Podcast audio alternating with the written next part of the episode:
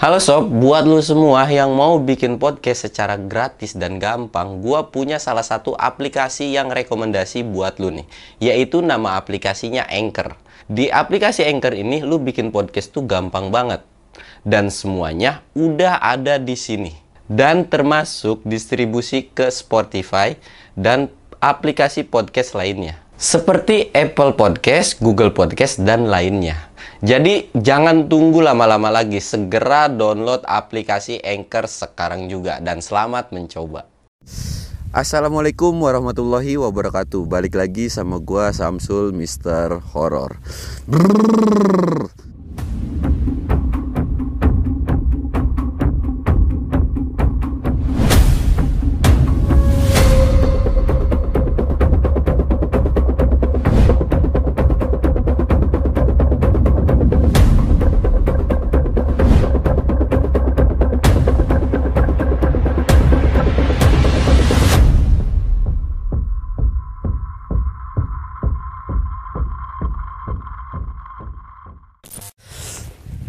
Sekarang tuh kondisinya gue lagi ada di Surya Kencana dan sekarang jam nih gue kasih tahu kelihatan nggak kok? Kelihatan, kelihatan. Kelihatan. Jam 1 lebih 12 Lu tahu bayangin aja suhu di sini sekarang berapa ya? Hmm, 14, 13, 12 Jadi ya sekitar 12 derajat lah Lumayan dingin, anginnya juga tadi tuh sempet kena bad enggak badai sih anginnya lumayan kenceng lah. Nah ini yang gue maksud ketika kemarin gue bilang gue bakalan ada konten eh, segmen baru yang ya kayak gini gue bakalan ngetek di gunung dan cerita-cerita seputaran pendakian horor atau apa pun yaitu di gunung. Dan untuk pertama kalinya gue bikin kayak gini ya mungkin sekarang sendiri dulu kali ya. Mungkin nexa gue bisa ajak orang atau siapa pun gitu. Nah gue juga mau ngasih tahu ke lu gue kan sekarang lagi ada di Surya Kencana.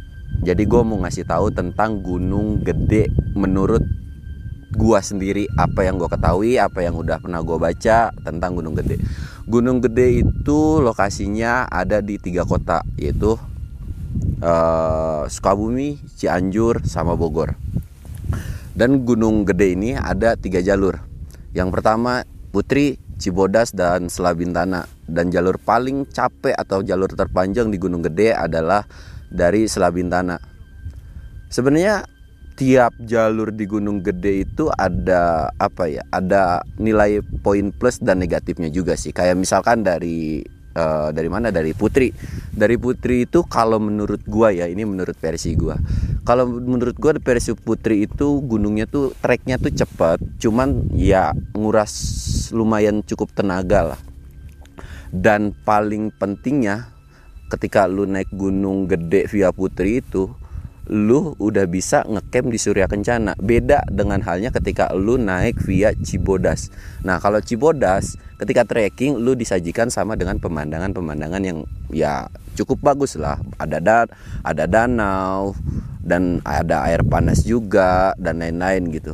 Tapi uh, ketika lu kena badai atau hujan kayaknya mager banget kalau misalkan lu harus summit dari Cibodas karena trekking dari Cibodas itu kalau dari kandang badak ke puncak itu sekitar 1 sampai 2 jaman tergantung dari fisik lu atau dari ya lu lama atau enggak di jalannya. Dan kalau misalkan lu mau nyoba jalur gunung yang wah hutan banget nih atau lu pengen ngerasa pengen dapet trekkingnya lu nggak terlalu suka sama view gunung tapi lu pengen dapat uh, trekkingnya di gunung gitu. Lu bisa via Selabintana ya walaupun via Selabintana itu menurut gua tidak direkomendasikan apalagi untuk yang baru naik gunung dan terutama via jalur Selabintana gitu. Menurut beberapa mitos atau dari beberapa cerita banyak banget kayak orang kan cerita di Gunung Gede tentang mistis-mistisnya gitu. Yang gue tahu itu kalau via Cibodas itu, mungkin lu udah ada yang tahu tentang Aul. Aul itu ya bisa dibilang sosok uh, penunggu dari Gunung Gede ini atau apa ya namanya? Apa sih? Mitosnya, mitosnya, mitosnya. Mitosnya dia tuh adanya di Cibodas gitu. Itu yang gue tahu ya. Uh, koreksi kalau gue salah. Sosok Aul ini adalah uh, sosok kayak hantu atau setan yang berkepala dua gitu sosoknya tuh jalannya lambat dan sering nyesatin kadang bisa menjelma jadi siapa pun. Dan selain Aul ada juga yang namanya kuntilanak. Nah kuntilanak ini tuh hmm, ya ya sebenarnya sih di semua gunung mungkin ada ya. Tapi kayak beda aja apalagi kalau via Cibodas gitu. Dan buat gua pribadi kalau gua naik gunung gede uh, entah via mana pun ketika gua turun atau gua trekking yang paling gua malesin itu apa? Yang paling gue malesin itu ketika lu udah lewat maghrib lu trekking malam oke okay, gue sering trekking malam. Tapi kalau misalkan udah kena kabut nggak tahu mata gue seliweran itu selalu kelihatan sekelebat sekelebatan itu yang paling gue malesin dari gunung gede ini. Ya kalau misalkan kayak gini sih ya masih ya biasa biasa aja lah gitu. Dan sumpah dingin. Tuh Tadi dulu gue belum nyalain rokok dulu. Nyalain rokok. Santai ya santai. Santai. Oh iya, sebelumnya gue juga gue mau minta maaf nih kalau misalkan dalam segi pencahayaan atau ya kayak ya terutama dari pencahayaan sih. Nggak terlalu memadai lah.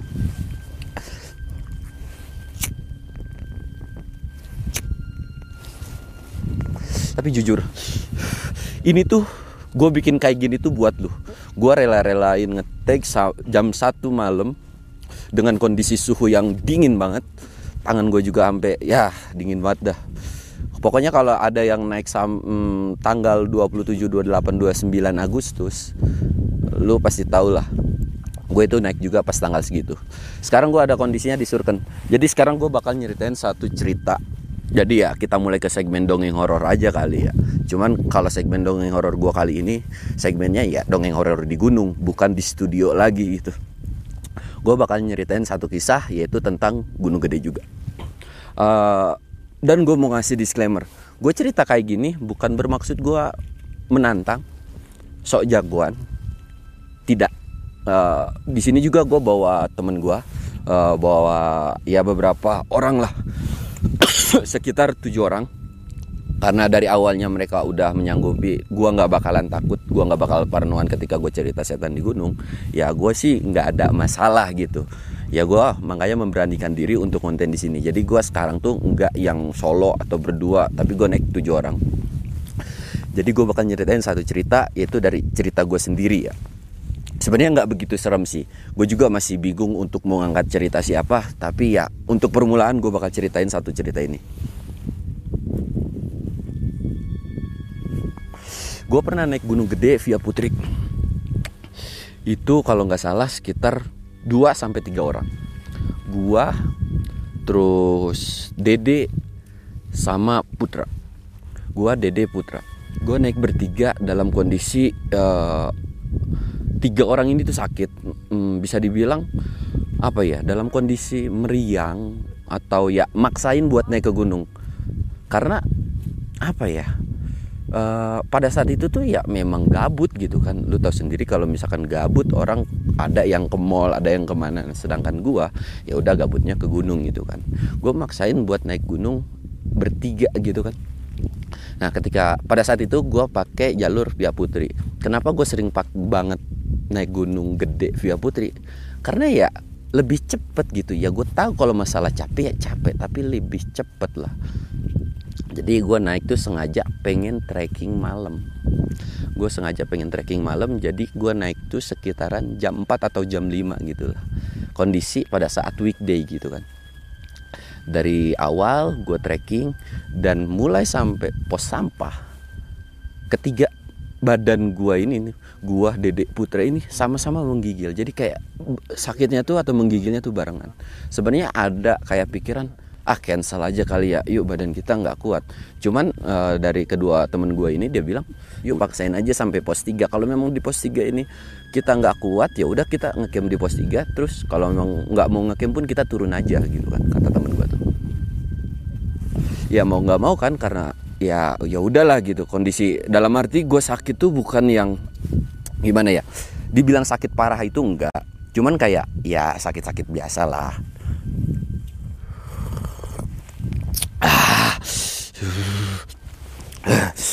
Nah, akhirnya ketika gue udah sampai pos sampah itu sekitaran setengah enaman lah, setengah enaman gue terus lanjutin. Dan gue sampai pos satu itu maghrib. Sampai pos satu gue maghrib, gue ngebreak dulu, gue ngebreak dulu. Dan masak-masak kopi dan ada temen gue juga yang pada sholat gitu kan. Akhirnya mereka sholat dulu kan. Dan ngebreak di situ tuh sekitaran setengah jam lah. Hampir mau sejam mungkin juga lama juga sih. Jadi setelah ngebreak kita nerusin lagi. Kita nerusin lagi ke pos 2 dari pos 1 ke pos 2 itu kan jaraknya lumayan deket ya. Nah dari pos 1 ke pos 2 ini mulailah turun kabut. Seperti yang dari awal gue bilang gue paling males naik gunung gede itu ketika gue trekking malam atau gue kena malam di gunung gede itu kena kabut. Jadi pas gue jalan gue kan lagi jalan nih. Dan kondisi pada saat itu ya memang gue selalu di belakang kan. Kayak ada yang uh, apa ada yang ngikutin. Kayak ada yang jalan juga gitu kan. Ya gue sempet nengok kan gue sempet nengok. Itu nggak ada apa-apa. Beberapa kali gue jalan sempet nengok nggak ada apa-apa. Dan yang paling ngeselin temen-temen gue atau beberapa ya yang dua nih Dede sama Putra ini itu udah jalannya tuh udah selisih sama gue tuh sekitar 5 sampai 10 meteran. Ya cukup jauh sih walaupun udah kelihatan gitu.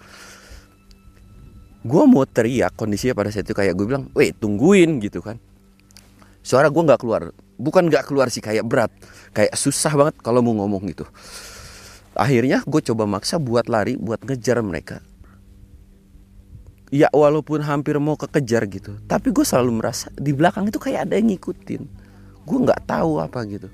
Dan ketika gue terus lari kayak setengah lari lah setengah lari gitu agak dipercepat jalan gue akhirnya gue bisa nyusul teman-teman gue pas udah bisa nyusul gue bilang tungguin. Teman-teman gue nanya dong lu kenapa tumben-tumbenan? Gue bilang nggak beres nih. Nggak beres kenapa? Di belakang ada yang ngikutin gue bilang. Tukeran lah tukeran posisi gue paling tengah gue bilang. Oh ya udah. Dedek belakang kan. Dedek belakang jalan lagi tuh. Jalan lagi dan kondisinya itu sama. Dede pun bilang put gantian put. Gantian apa sih? Lu pada aneh-aneh banget. Gantian di rolling lagi. Nah yang kebagian apa sih? Itu si putra jadi ketika pas lagi ngedengar suara langkah kaki kayak gitu Putra nengok juga kan. Ya kondisinya si Dede juga sama sama-sama nengok gitu. Putra nengok. Dan yang dilihat sama Putra sosoknya tuh aduh sebenarnya gue males sih cerita ini karena ini kondisinya gue lagi ada di gunung gede gitu kan. Itu sosoknya rambutnya panjang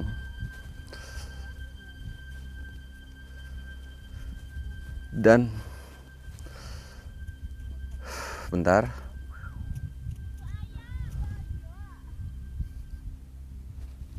Sosoknya rambut panjang. Nggak jauh beda kayak kuntilanak. Tapi selain dari sosok kuntilanak itu di belakangnya tuh ada yang ngikutin tapi kata si Putra itu nggak tahu itu apa. Putra langsung lari dong ke depan Putra langsung lari ke depan sekencang-kencangnya dan dia pun mau teriak nggak bisa. Dan kondisinya dia bilang selisihnya ketika nengok ke belakang itu sama. Jaraknya tuh 5 sampai 10 meteran. Nggak tahu tuh. Dan setelah jam jalan dari pos 1 itu harusnya ya selama-lamanya atau ya bisa bilang agak ini tuh 30 sampai 45 menit. Dan kondisinya pada saat itu gue satu jam satu jam lebih lah satu jam 20 menitan. Itu sampai di pos 2 sampai di pos 2 kita ngobrol dong. Dan kondisi pada saat itu udah mulai kabut kan. Kita ngobrol nih bertiga. Eh gimana nih mau diterusin nggak? Udah nggak beres nih dia bilang. Kabut udah kayak gini udah nggak bakalan bener. Gue langsung ngomong dong gue bilang ya kan tadi udah gue bilang dari pos sampah kagak usah dipaksain ya udah kayak gini lu mau turun juga sama aja. Kondisinya kabut kita harus nunggu kabut dulu. Gue bilang gue udah paling males banget kalau udah kena kabut di gede. Lu tahu sendiri gue bilang gitu kan. Ya terus mau gimana? Ya udah kita terusin aja terabas. Toh badan kita juga kayaknya udah mulai mendingan nih kan. Ya udah kita nggak usah lama-lama di sini. Akhirnya gue jalan lagi tuh. Dengan kondisi gue balik lagi ke sweeper gitu kan. Cuman gue udah bilang nggak usah ninggalin ya pelan-pelan aja. Pokoknya lu saling lihat ke belakang aja uh, ngeliat ke belakang lu gue nggak nggak mau juga ditinggalin gitu. Akhirnya gue terusin nih dari dua ke tiga. Dari dua ke tiga akhirnya gue jalan terus. Nah pas dari dua ke tiga ini tuh nggak ada gangguan. Dan ketika gue sampai pos tiga itu gue nge, uh, kayak rehat. Kan di pos 3 itu kayak ada saung-saung kecil gitu ya. Jadi gue ngerehat di situ kondisi kan itu ada tembok. Eh, jadi gue bikin uh, masak air tuh di situ biar agak anget gitu kan. Jadi duduk di bawah. Nah pas lagi masak air ada suara ketawa. Ada suara ketawa sama rintihan. Itu tuh kedengeran banget gua sama gue bertiga. Kedengeran banget sama gue bertiga. Si Putra bilang dong itu suara apaan ya ya lu makin nanya lagi suara apaan? Gue bilang gitu kan. Udah jelas itu mah. Udah biarin aja lah kita ngopi aja. Gue gituin kan. Percuma diladenin juga. Kalau kita celangak selingkuh malah mata kita kelihatan. Gue bilang gitu kan. Ya terus gimana? Itu suaranya bikin risih. Ya mau gimana? Gue bilang udah di sini juga. Kita udah mau ngopi mau diterusin juga. Percuma kan. Kan kita juga target nggak harus sampai surken dan sampai apa sampai puncak juga kan. Si Putra bilang oh ya udah kita nyalain kopi itu dengan uh, bikin kopi dengan kondisi gua dan yang lainnya tuh uh, apa sih ngedenger suara-suara ketawa sama rintihan kayak gitu. Makin lama itu suara makin kencang banget. Terutama dari suara rintihannya ya. Rintihan kayak orang aduh kayak gitu. Ya gue juga ya mau gimana ya? Disebut mau ngusir juga ya kagak bisa. Ya udah diemin aja gitu kan. Udah ngopi lah ngopi ngopi nyebat nyebat gitu kan. Sambil nyemil nyemil juga gitu kan. Makin lama suaranya makin kenceng dan itu bikin risih banget di kuping. Jadi kayak rintihannya tuh aduh kacau banget dah. Karena gue udah risih kan akhirnya gue rundingan tuh mau kayak gimana nih? Kita mau terusin atau mau cabut gitu kan. Cuman gue bilang sekali lagi kondisinya tuh bener-bener kabut kondisinya bener-bener kabut. Gue bertiga cuman ya udah kita stay di sini dulu ya. Makin ke sini kabutnya makin tebel. Kalau kita terusin juga ya lu tahu sendiri kita paling ya deket-deketan gitu kan. Dan ini suhunya udah lumayan cukup dingin kata temen gue tuh. Ya udah kita ngeres di sini dah. Kalau memang enggak uh, kalau memang enggak ke mana-mana kita ngedirin tenda aja di situ. Nah kondisi pada saat gua ada di pos 3 itu kondisi sekitar jam 9 jam 9 malam. Dan itu benar-benar suasananya sepi banget, nggak ada pendaki lain, nggak ada yang trekking malam kecuali tim gua doang. Lama istirahat di situ, suara enggak keluar, uh, enggak apa enggak hilang-hilang. Itu pokoknya sepanjang gua di situ itu suara enggak hilang-hilang. Kedengeranlah suara uh, kayak pohon kayak apa ya ranting bukan gimana sih kalau orang nerabas semak sak sak gitu kan dan itu tapi kondisinya bukan semak ya tapi pohon kayak angin kenceng rrr, gitu kan. Ya lu tau lah gambarannya kayak gimana. Gue mikirnya angin. Tapi ketika makin ke sini makin ke sini kok anginnya beda gitu? Kayak beberapa pohon doang. Oh gue masih positif. Mungkin monyet. Uh, temen gue pun ah paling monyet gitu kan oh ya udah biarin. Karena kondisi gua ngeheadlamin ke satu titik itu itu tuh emang nggak kelihatan apa pun gitu kan. Jadi kayak ah nggak kelihatan headlampnya nggak nggak bisa nyampe atas banget kan. Nah udah kayak gitu gue diem gue diem. Suara rintihan itu terus masih ada. Dan puncaknya ada yang turun ke bawah. Dan itu udah kayak kalau orang turun ke bawah kayak loncat gitu kan. Deg itu kan tanah agak ngegetar dikit ya kalau jarak dalam jaraknya itu dekat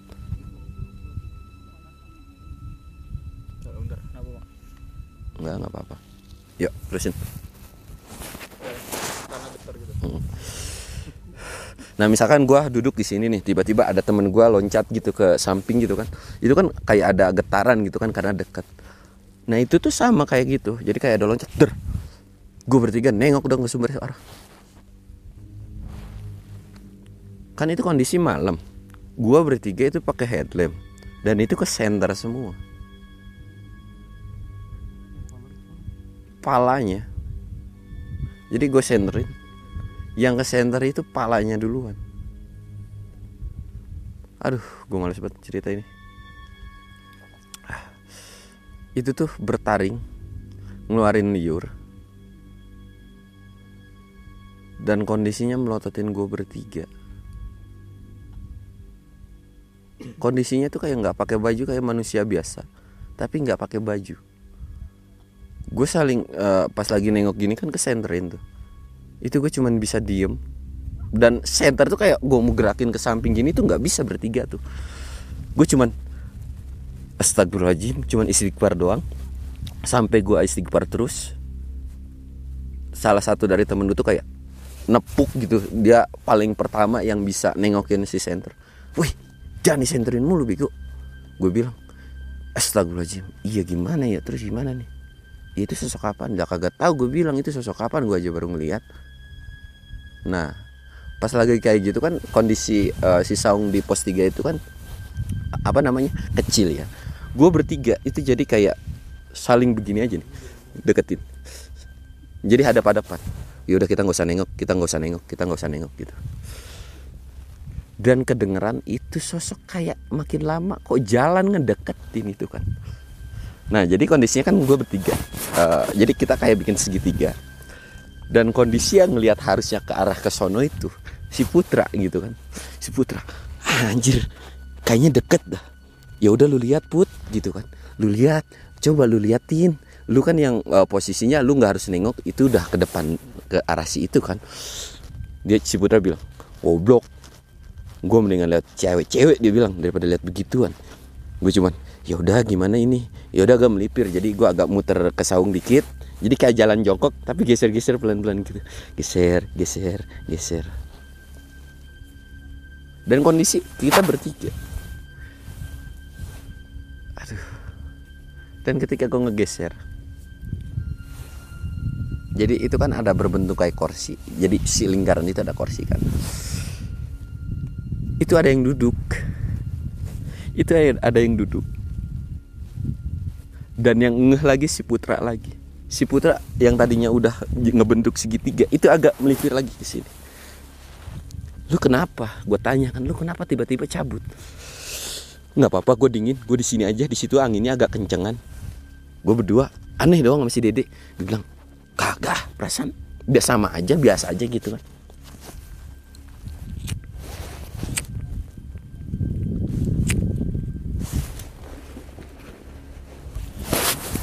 Gue bilang,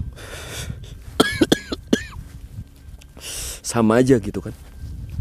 Cuman si apa si putra ini kayak cuma nunduk doang sambil baca-baca doa kali ya. Ambil gerembengan aja nih mulut gitu. Kata gue waduh kayaknya ada yang aneh nih. Gue gituin kan. Cuman gue juga agak melipir lagi ke si putra. Gue geser lagi si putra. Geser. Tinggal si dede. Eh iya tinggal si dede. Tinggal si dede kan dede nengok. Itu ada sosok kuntilanak lagi duduk. Si dede bilang astagfirullahaladzim udah agak bener ke di sini. Cabut yuk cabut cabut cabut. Dede gitu kan. Dede langsung ambil carry oh cabut. Kedengeran batu kentut goblok banget. Dari yang dede itu kan langsung nengok. Dan itu di, di ada yang duduk dia itu sosok kuntilanak dari situ dede langsung istighfar dan bilang yuk cabut yuk cabut. Udah nggak bener nih. Kita di sini diteror. Ya gua, kita tahu kita sakit di sini. Ya mungkin banyak halusinasinya. Cuman kagak gini juga anjir dia bilang. Ini suara orang ngerintih sama suara ketawa aja. Ini masih ada terus-terusan. Tiba-tiba itu ada suara apa ada sosok yang tadi itu orang. Kagak pakai baju ngapain lagi? Malah diem mulu di situ dia bilang kan terus tiba-tiba deket kita ada sosok kuntilanak. Ah, anjing apa apaan nih kata si dede kan. Yuk cabut cabut cabut. Gue nanya dong bawah atas? Langsung diem. Dua temen gue langsung diem.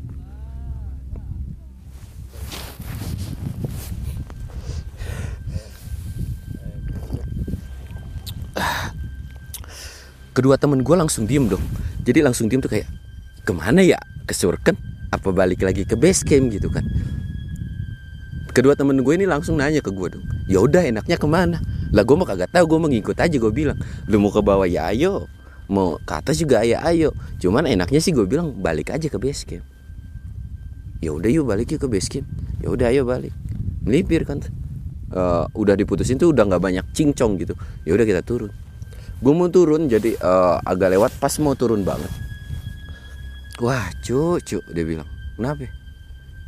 Lu lihat depan lu ada apa pas dilihat anjir ada yang nyegan dari situ gua tuh nggak berani turun. Nggak berani turun. Karena kondisinya itu kayak manusia banget. Itu kayak manusia banget. Maksudnya sosoknya tuh udah bener kayak manusia cuman bedanya dia kagak pakai baju doang. Tapi sosoknya serem anjir. Jadi kayak gua aduh nggak berani gue bilang gue agak jiper nih sama yang kayak gini. Kalau masalah kayak yang itu gue bilang gue diterabas juga bisa bisa baik tapi ini kenapa ya gue bilang sosoknya kayak gue kayak gue nggak ngasih buat nabrak gitu. Dan anak apa anak-anak pun kayak iya iya sih. Gue juga agak takut dia bilang. Gue juga baru ngeliat sosok itu di sini. Nah dari situ gue agak melipir kan. Uh, sempat gue kayak yuk kita jalur lama aja. Sempat dari dua teman gue tuh kayak bilang nggak usah lah di situ lebih parah dia bilang lu tahu sendiri jalurnya. Salah ngelengkar dikit lu masuk jurang mati. Di sini kita cuma ngadepin kayak begitu doang. Ya tetap aja gue bilang mau kayak gimana? Ya udah kita duduk lagi di shelter dia bilang. Pas gue sampai shelter jadi itu kan ada bangku-bangku apa muterin shelter ya. Itu penuh sama orang. Gue nggak tahu apa itu kayak orang duduk ada orang ngobrol.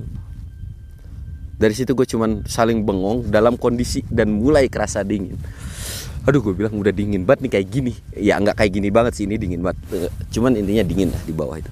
Gue bilang duh gimana nih? Mau diterusin apa gimana? Ya gue bilang lu mau naik naik. Ya udah naik yuk naik. Dan kondisi pas gue mau naik pun itu ada lagi. Nggak tahu apa yang nungguin gitu. Gue bertiga cuman kayak orang goblok kayak orang ya elah gue bilang. "Ke- pengen mah pengen nangis pengen pingsan kalau bisa mah malah. Jadi kayak gue bilang terus gimana? Si Putra bilang lu ikutin gua ya. Kalau gua lari lu lari dia bilang. Lah lu mau ngapain lu? Kagak usah aneh ya udahlah kita lari aja. Ya gue bilang ini kabut.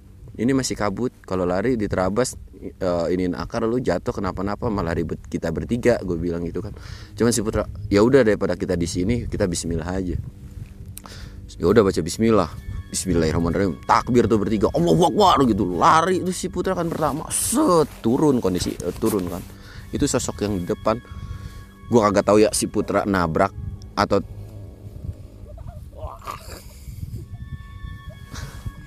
dan dari turun. Hmm. lari turun. Hmm.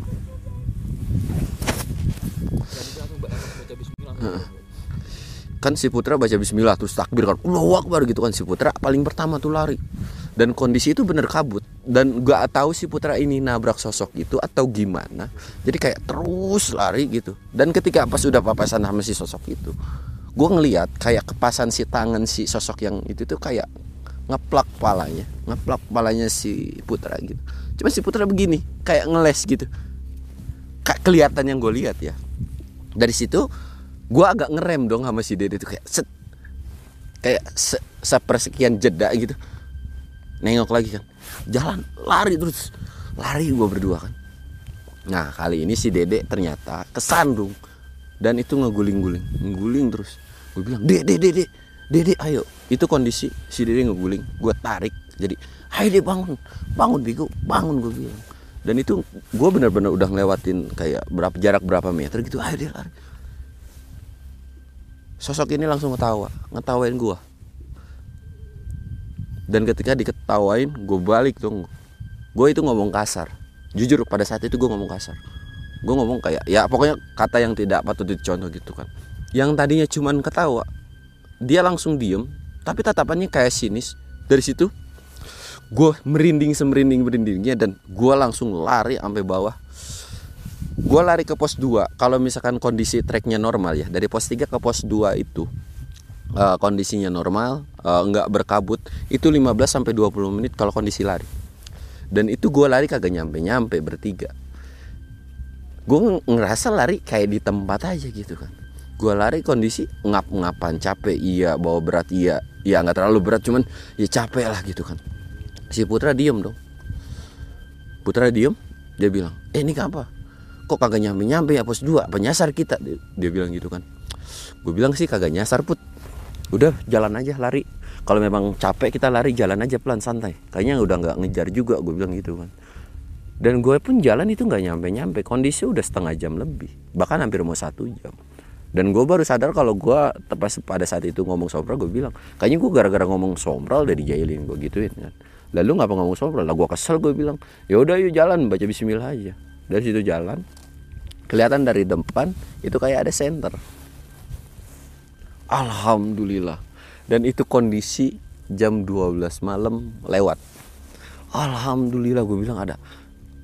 Cuman si Putra bilang nggak usah aneh-aneh lu ya lu jangan berpikiran itu yang depan orang lu. Siapa orang mau trekking jam 12 malam kayak gini? Sendiri lah gitu headlampnya digituin. Gue dari situ langsung aduh iya juga ya. Mana papasan lagi. Ya udah kita jalan santai aja jalan tuh. Sampai akhirnya gue papasan tuh sama orang eh, sama si center itu.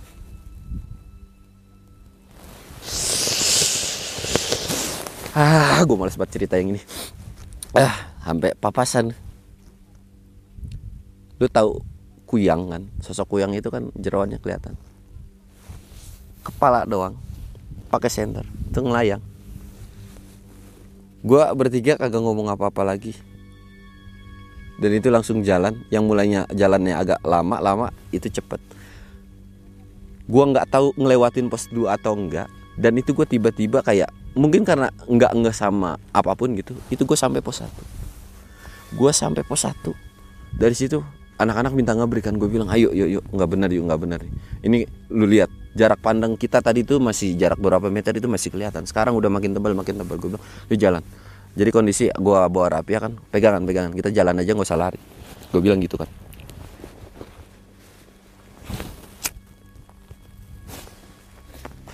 Jadi gue jalan jalan pelan-pelan. Dan alhamdulillahnya gue sampailah di apa yang namanya pos ojek kan. Sampai di pos ojek gue ngeres tuh. Tapi kondisi kabut masih sama. Sosok yang gue lihat telanjang itu ada. Eh, lu tau kalau misalnya yang Honda ke gede itu kan ada jalur ke kanan. Kalau sekarang itu biasa kalau ada beberapa ojek. Nah gue ngeliat di situ. Itu lagi duduk. Merhatiin gua. Lagi duduk kayak merhatiin gua.